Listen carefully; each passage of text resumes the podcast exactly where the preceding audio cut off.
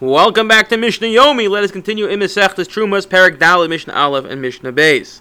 Before we begin this Mishnah, let's remember an important rule: one is not allowed to remove truma from a pile that's already matukon, from a pile that's already had your truma removed from it. Once it's no longer tevel, then you can no longer remove truma for, from it, even for a different pile. You can only remove from uh, chiyav al chiyav, not mechiyav al patur. So, what if a person has a pile and they have to remove, for argument's sake, ten pieces of grain from this pile? Hamafarish miktzas truma umaisus. A person only removes five of them. This I'll get to the other five later. So now half this pile is essentially covered.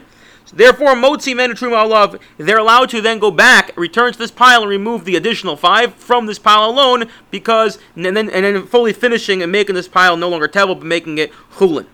Avalo lemakam achar, but he can't remove truma meiser from the remainder of, of that pile for somewhere else, for a different pile elsewhere, because the concern is that maybe the part that he's removing is actually part of the matukan part. It's 50% that's already been taken care of, and now he's doing mechiyav, mepatur alachiyav.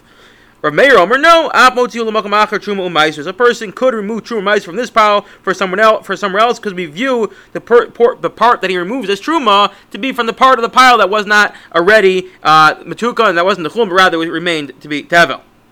Mishnah Beis. Mishnah Beis is discussing a case where a person gives a gift of uh, a gift to a Levi or a gift to a poor person, and then at this point, not with no intention of this being the Meiser Rishon or Meiser Ani.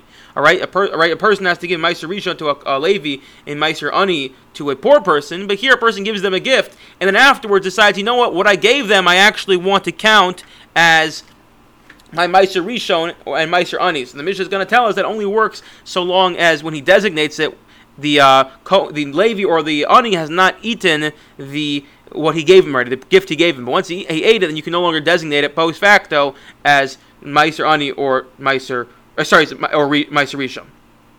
Misha Peros Mugur, a person has tevel produce in the storeroom. Vinosan Salah ben Levi or Salah Ani gives a saw of it to a Levi or to an Ani.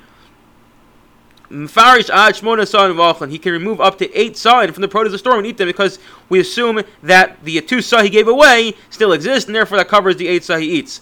Divra of meir v'chamer. No, ain't no farish lefi cheshbon. He can only separate enough of. He can only separate uh, the amount that he of that he knows still uh, commensurate to the amount that he knows still exists. But if he uh, knows that perhaps, or he's concerned that perhaps some of it may have already been eaten, so then he can no longer post facto designate that as a Meiser Rishon or Meiser Ani. I wish everyone a wonderful day.